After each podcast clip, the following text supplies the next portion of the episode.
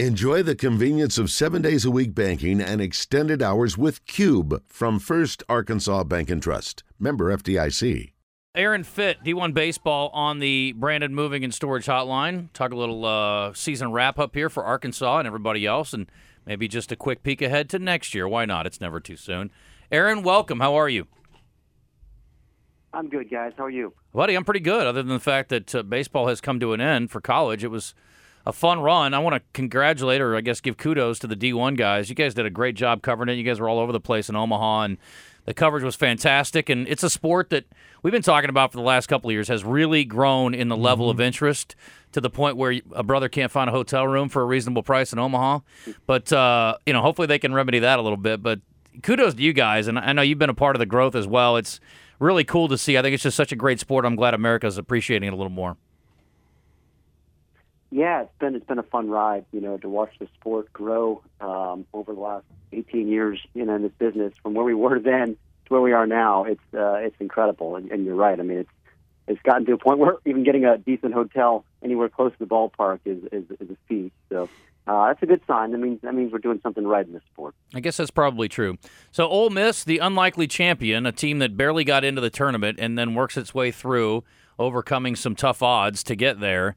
Um, it's a story we'll be talking about for a long time. You know, Bianco obviously was on the hot seat for a while this year, maybe most of the year until they made their run. Um, I guess what are your lasting impressions of, of Ole Miss and their their rise to the championship? Just a really neat story. You know, a team that was dead in the water uh, on May 1st. They were seven and 14 in the SEC, and uh, and, and you know, and I, I have been trying to stick with that team all year long. They were a preseason top five team by the time they're seven and fourteen, even I had to jump off the bandwagon. Mm. And then, of course, right away they make their run. Right, they they kind of find find their footing, and it was really just a matter of of uh, discovering the right combinations on the mound. I think. I mean, once Dylan DeLucia settled in as the number one starter, and the freshman Hunter Elliott uh, as the number two, I think all the pieces kind of fell into place behind those two guys, and the lineup started performing more like we thought it should have all year long. I mean, this is an experienced team. I mean, there's a reason they were top five in the preseason. They basically every position player back from last year, a super regional team. Uh, but you know, once they got into the tournament, it kind of felt like it's one of those house money teams that's very dangerous. I mean, it reminded me a lot of Virginia in 2015 and, and Oregon State in 2007. They were all teams that were preseason top 10 clubs uh, that struggled in the regular season and just barely snuck into the field as like the last team in, and then you know just went on their runs and kind of rediscovered who they were supposed to be in the first place. And uh, I thought once they kind of buzzed through that that super regional in Hattiesburg and shut out Southern Miss in back-to-back games. You kind of had the feeling like these guys are really peaking at the right time.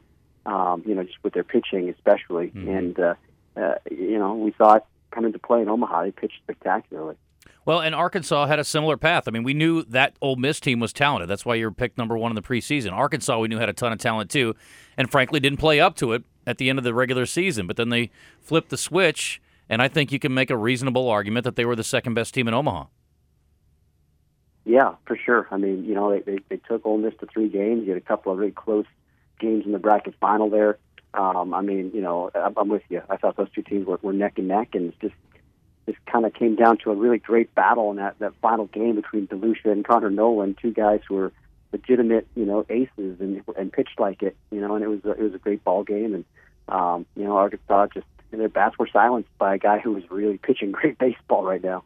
What does it say about the tournament, the postseason, where you you called Ole Miss dead in the water? We thought Arkansas was dead in the water after the SEC tournament, and yet, no, not we, you. When they went zero oh and two in Hoover, I was and, happy. And finished the the season the way they did. We weren't thinking they were going to have much success in the postseason. That makes one of us. what does it say uh, about the tournament? Yeah, it's it's baseball's funny, isn't it? I mean, it really you can muddle through the season and, and just be kind of pedestrian, and then just flip that switch in the postseason. And so much of it depends on, you know, of course, um, the pitching. You know, just having your pitching peak at the right time. But in Arkansas' case, I mean, they really they slugged their way through that that regional, right? I mean, that that was the thing that we were wondering all year long. Like, man, when is this offense going to get going? Because mm-hmm. I mean, I remember seeing Arkansas twice in the fall and, and walking away thinking, wow, I, I love this position player group. I think this offense is going to be dynamic, even though they lost a bunch from last year's team. Um, and then they just it just kind of average, you know, offensively for most of the season. Uh, and then they kind of found that extra gear, and sometimes that happens after team goes 0 and 2 in Hoover. You know, we saw that with South Carolina in the, the Ray Tanner era. Was like a tradition. Every year they would they would flame out 0 and 2 in Hoover, and then kind of take advantage of that extra prep time before regionals, and you know really practice hard and, and kind of find themselves, and then make their runs. Uh, and I think maybe that that happened for for Arkansas too. But yeah, you're right. It, it felt like a team that uh, we didn't quite know who they were. I mean, it, it's funny we sit here and say, "Ah, oh, they didn't have a great year," but they were still 18 and 12 at the SEC. I mean, yeah. you know, that's hard to do. They, they had a pretty darn good season considering it didn't feel like they were really playing close to their peak for much of the way. So, right. uh, and then once it got to postseason, it seemed like they they were playing close to peak. Well, in five straight years of 45 plus wins, the program's obviously in great shape. Aaron Fitt joining us from D1 Baseball and West. Just as an aside. I won't beat you up about getting off the bandwagon, but don't try to drag me into your personal hell for giving up on this team. I'm not going to do it. I'm not going to stand for it. I'm not going to beat you up for your silly picks and quitting on the team, but don't drag me down. I don't want to be a part of that, and I will not be associated with that negativity. Uh, Aaron, the SEC West had a, basically an unprecedented run here with four teams there. Um, can they keep it up? I guess that's the question. Can they sustain that level of competitiveness? And then uh, obviously you got to roll into the fact that you know Tennessee and maybe a couple of others could have made it as well. Yeah, kind of crazy, right? I mean, for much of the year, that the narrative was, oh, the SEC West is down because you know Mississippi State, the defending national champions, had a terrible year, and for a while, Ole Miss was having a terrible year, and those were two teams, along with Arkansas, we thought would be at the top of the standings. And so I think it kind of colored the whole perception of the division, and then kind of quietly, Texas A&M week after week proved that they're for real, um, which was certainly unexpected. I mean, a team that wasn't even a regional last year remade their roster with all the transfers and um, you know and struck gold. And you know, Auburn was the other team that was a little bit of a surprise, more than a little bit of a surprise. You know, they, they picked to finish last in their division in the preseason by the coaches, um, and you know, for them to go on and, and host and then make that that Omaha run. Uh, I don't think a lot of us saw that coming. I certainly didn't.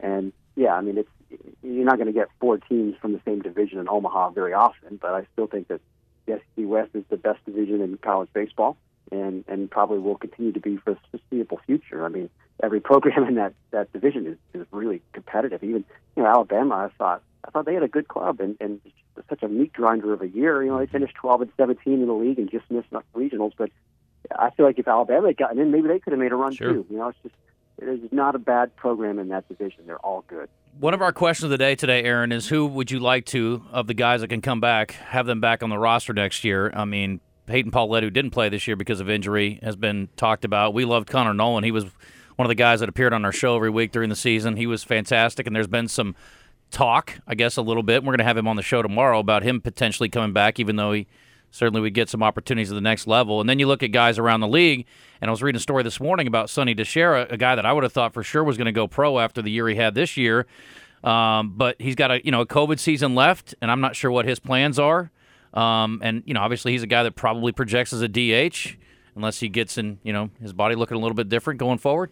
What uh, what about some other guys? Any, any guys that might be a little bit surprising that may come back? You think next year? It's a it's a great question. I mean, the, the draft is so different now than it used to be, and it, it's created a difficult decision for a lot of guys who are kind of on that edge, like you're talking about. You know, I mean um, there's, there's only 20 rounds now, and there's just a couple of fewer affiliates for each team. There's just fewer jobs, and I mean it's tough if you want to go play pro ball. Um, you take your chances and sign, and hope you can you can make that low A club, um, or you, you know, or else sit around and extend spring training for a year and then get cut. Uh, but on the other hand, I mean, pro ball they're biased against older players. I mean, it's just you know all the models they they value the young guys and um, if you come back another year, you're a fourth year, you're a fifth year guy. I mean, are you even going to get that chance, even if you have a good season the following year? I don't know what the right answer is for players. I mean, it seems like MLB is trying to turn college baseball into the, the, the feeder system, uh, and that works okay for certain guys. But other guys, it just feels like, you know, guys that would have had a chance get into pro ball and just kind of grind their way up and prove themselves year over year, they're not really getting that opportunity now. And uh, I don't know, it's it's a, it's a tough spot for those guys.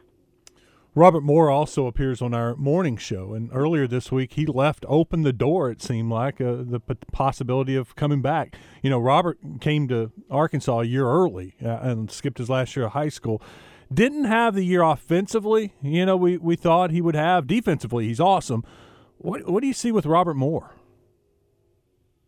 Yeah, that's one where I feel like it might make sense for him to come back for another year because, like you said, he you know he was a year young for his class, um, and and then boy, I mean, he just did not perform the way that any of us expected. I mean, he was a first team preseason All American for a reason, and guy that we thought could be like a Dustin Pedroia type first round pick, you know, and and it just he didn't he didn't perform like that, and so I feel like that's a guy that if he comes back another year, he could kind of rebuild his stock and uh, and go pretty good in the draft next year. So I don't know what he's going to decide. I mean, I'm sure he'll have opportunities to go play pro now if he wants them, but it might make more sense for him to come back.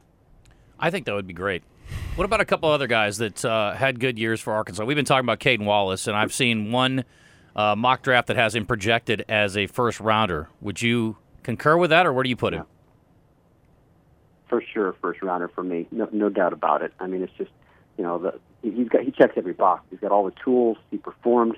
Um, he turned himself into a really good third baseman. I mean, he was really fun to watch over there. That you know, and that was something we were curious about. And I thought I saw it in the fall. I was like, man, this guy can really play this position. But then you, have to go out and do it over the course of the spring, and he did. You know, I think he's a big league third baseman. Uh, I know scouts love the swing, the athleticism, the whole package. So I, I think there's no question he's a first rounder. Peyton Pallette missed this season with an arm injury, had Tommy John, and uh, I, I, thought I, I, just assumed he would be, you know, he's back next year, and uh, hopefully that arm is as good as ever. And then our our uh, play-by-play and color guy, we, we were talking to him. They're like, no, he's going to get drafted. You know, it's just uh, how much money can he get, and it, it, maybe he comes back, but he may be gone. What what do you see for Peyton Pallette?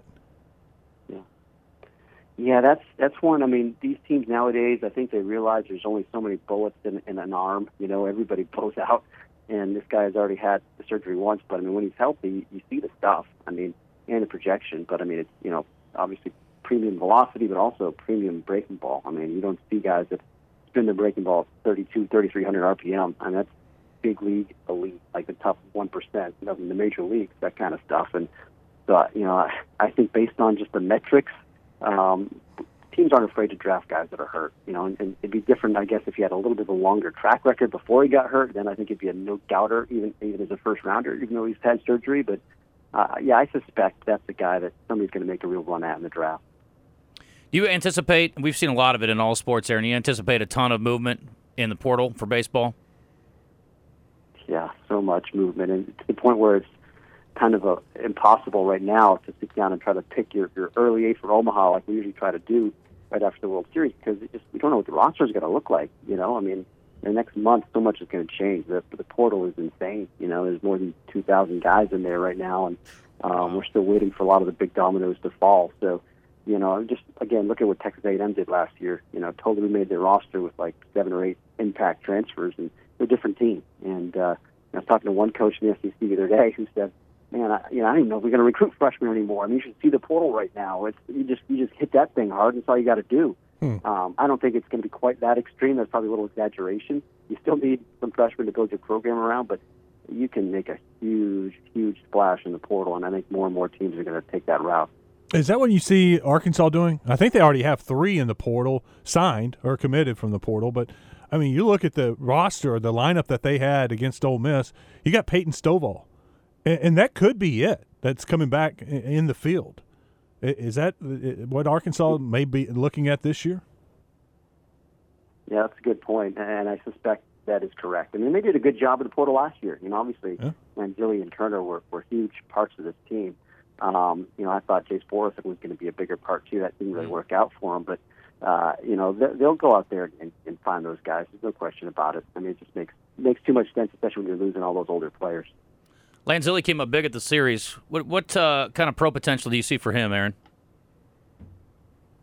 I mean, he's got power. You know, he's always had power. He has a long track record. He's been an All American before at Wake Forest. Um, he's just an older guy, and you know, you wonder somebody will give him a shot. You got to imagine at this point, but like he's he's put up numbers before and gone un, undrafted. I know that bothered him, uh, but I hope he gets a chance this time around, and, and uh, you know, he could get there. I mean, it's uh, it's the guy that I think the defense is, is always a knock on him. I know that some of the scouts have questioned over the years, uh, but I think the bat gives him a chance.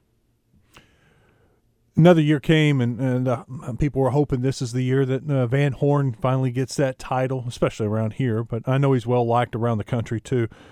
Just your thoughts on Coach Van Horn and, and what you see from afar, looking in at what he does, this program, and the fact that he hasn't won a title yet. Yeah, he's as good as there is. I mean, he's you know just look at the consistency of this program over the last two decades in the most competitive, demanding meat grinder uh, division and conference in general in, in all in all sports. I mean, basically, it's nuts. The SEC baseball is nuts, and uh, you know, I just think it's it's so hard to be in regionals every single year to host as much as they have, to Omaha as much as they have. Uh, I still feel like it's just a matter of time before they break through and win it all. And um, you know, sometimes it takes takes guys a while, you know, and and sometimes they don't get there. I mean, look at Mike Martin with Florida State, and I don't think it diminishes his career that he never won the big one. I mean, I'm sure he, I'm sure he would have loved to have won it, and a lot of people probably disagree with me and think I'm an idiot for saying it doesn't diminish his career. But I mean, it, that doesn't define who you are as a coach or who you are as a professional. I, I think the consistent excellence is, is really what I look for, and, and Van Horn certainly has achieved that. I agree with you 100. But I have to also say poor Mike Martin because he's like the gold standard of great success for a guy who didn't win one. Yeah. so he always gets mentioned in that realm. And I hope that for Coach Van Horn's sake, he doesn't join him there. But you can't deny the success of those two guys. I mean, they've been great coaches for a long time and, and put up a lot of wins. And look, we talked about the level of the program, and I, I, I made the argument earlier this week, and you know some people will disagree, but I wouldn't trade places with Ole Miss if I was Arkansas from a program level standpoint. I don't want to do. I wouldn't trade really Arkansas for anybody right now. And even though they haven't won a title, I mean, I, you're not going to find a program that's much healthier than Arkansas is. Yeah, I agree, agree 100%. You know, and uh, would you tell me you'd rather be Arkansas and be in Omaha all the time, uh, or would you rather be Fresno State and have one national championship and, and not even be in the postseason since then? I mean, or Coastal me, Carolina. I, I, yeah. I, for me, yeah, yeah. I mean, you know, for, for me, I'll take the consistent excellence. Mm-hmm. Me too. Gives us something to look forward to every year because you know they're going to be in the mix. Aaron, thanks for the time. Great coverage this year. I appreciate you guys at D1, and uh, we will certainly get you guys on again here not too far down the road. All right, guys. Take care. Thanks, Thanks. Aaron. Aaron Fitt at D1 Baseball. Really good stuff. Seriously, those guys do a great job, and Kendall Rogers, the whole group. I mean, they're really fantastic. So if you like college baseball, you got to keep up with those guys. Great follows on Twitter, too.